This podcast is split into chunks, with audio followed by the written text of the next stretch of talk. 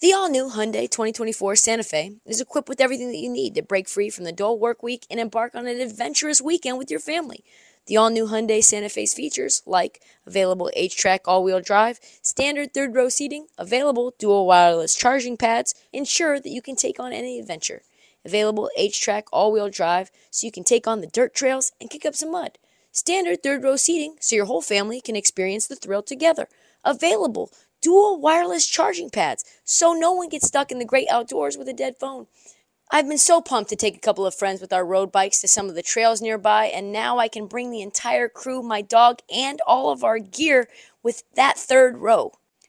Learn more about the new Hyundai Santa Fe at HyundaiUSA.com. Call 562-314-4603 for complete details. This episode is brought to you by Progressive Insurance. Whether you love true crime or comedy, celebrity interviews or news, you call the shots on what's in your podcast queue. And guess what? Now you can call them on your auto insurance too with the Name Your Price tool from Progressive.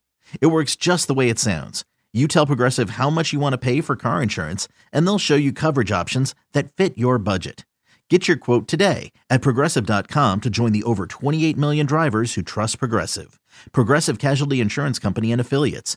Price and coverage match limited by state law.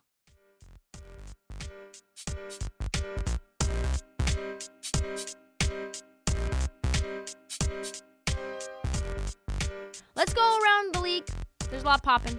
Uh, speaking of Luka, Raptors forward Juancho Hernangomez, aka Bo Cruz, got his first start in a long time the other night. And afterwards, he talked about his days back in Spain playing ball with Luka, actually.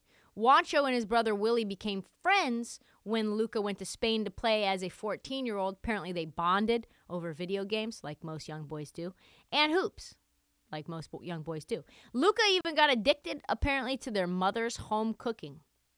They asked him, Hey, Bo Cruz, did you ever see Luka being this good? And he said, As soon as we knew him, he did things different than, uh, than other kids. I didn't know he was going to be top one, top three in the world with guys like KD, LeBron, Giannis. We didn't know he was going to be that good. We thought he could be an all star, but he did get way better, and I'm happy for him. He worked hard, he deserves it, he's a good kid. So it was clear Luka was special from the beginning. But even though, like, I even said this the other day, I think I was wrong with Luka. I think somebody put on Twitter, what NBA player were you most wrong about? I think it was probably Luka. I didn't think he was going to be this. Also, we'll talk about this on another day, but why isn't Luka getting the same criticism that James Harden got? A lot of the same attributes, a lot of the same players around, bunch of bums. Harden, selfish asshole. Luka needs more help. That'll get discussed in another day. But not even people who were around before Luka was Luka thought he would be Luka. Uh, there's an issue though that I've been wanting to complain about from some some time. It is it's it's like baseball scheduling. I don't like it.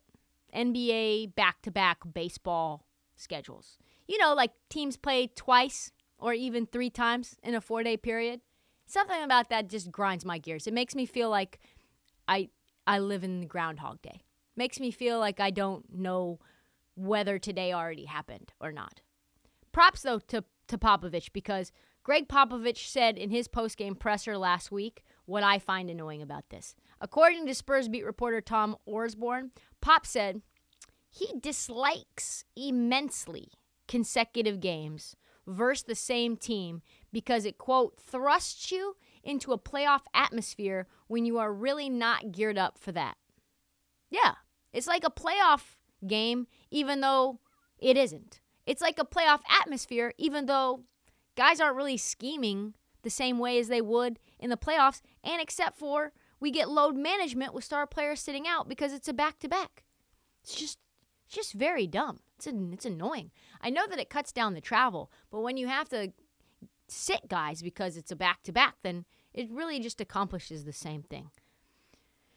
But like they can't guarantee also Embiid or Steph are going to play on the back end. So nobody really wants to see the Mavericks and the Hornets play twice in 2 days. We don't. We don't want to see that. We don't want to see that once in one day. So, let's go back to the regular old schedule, even if it means like the Celtics have a home game on a Monday and play on Sacramento on a Wednesday. We need to get back to that. This MLB scheduling is at awful. You ready? Showtime. On May 3rd, summer starts with The Fall Guy. Let's do it later. Let's drink a spicy margarita. Make some bad decisions. Yes. Audiences are falling in love with the most entertaining film of the year. Fall guy. Fall Guy. Fall guy. That's what the poster said. See Ryan Gosling and Emily Blunt in the movie critics say exists to make you happy. Trying to make it out? Nope. Because I don't either. It's not what I'm into right now. What are you into? Talking. Yeah. The Fall Guy. Only in theaters May 3rd. Rated PG-13. What the fuck, by the way, is going on with Gordon Hayward in Char- Charlotte? Does anyone know? Because shit has hit the fan. In part, uh, did you see this? Did anybody see this? Gordon Hayward's wife decided she was going to go on social media and blow up the team. Yeah, yeah. She decided to spill the tea on social media, which is why I love her. So, turns out Hayward has a left shoulder fracture. Gordon Hayward getting hurt. It's like death, taxes. Gordon Hayward being injured. And according to Shams, is out indefinitely. There is no timetable for his return. Uh, Obviously, nobody's shocked about Gordon Hayward. He's been missing time, huge amounts of time, pretty much for the last four years. Pre pandemic, Gordon Hayward wasn't even healthy. Post pandemic, Gordon Hayward just has more kids, not healthy. Turns out that the Hornets reported that Hayward had a left shoulder contusion, which is not obviously the same as a left shoulder fracture. A contusion, for folks who aren't doctors, is a bruise. Yeah, it's a bruise. No, no, Gordon, you should go back out there. It's just a bruise. It's fucking broken! So Robyn took to IG and blew up the team. She said, Hey, he actually has a fractured scapula, and they had him play last game. That's why he couldn't move his arm in the last game. I'm going to stop here and not get into prior things. Narrator, she did not stop. She followed this up with a cup of delightful tea. Just to clarify, since the team doesn't say, it's a fracture in the shoulder, which is a broken bone. I'm over them not protecting players. Just was talking with the young player's mom, and she was saying the same thing. Oh, brother.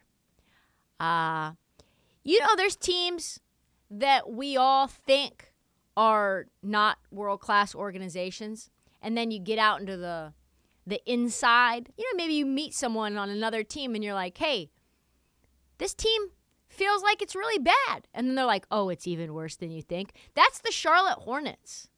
Charlotte isn't just the worst franchise in the NBA. I think it, it might be the worst in all of sports.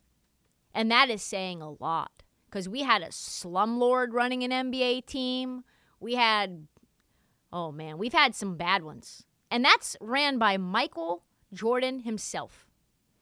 And even though Gordon Hayward is one of the most injury prone players in the league, like that does not excuse the Charlotte Hornets from for lying and saying that his fracture was a bruise to try to inflate his trade prospects, even if he is seriously hurt. Like they just wanted him to go out there so they could move him.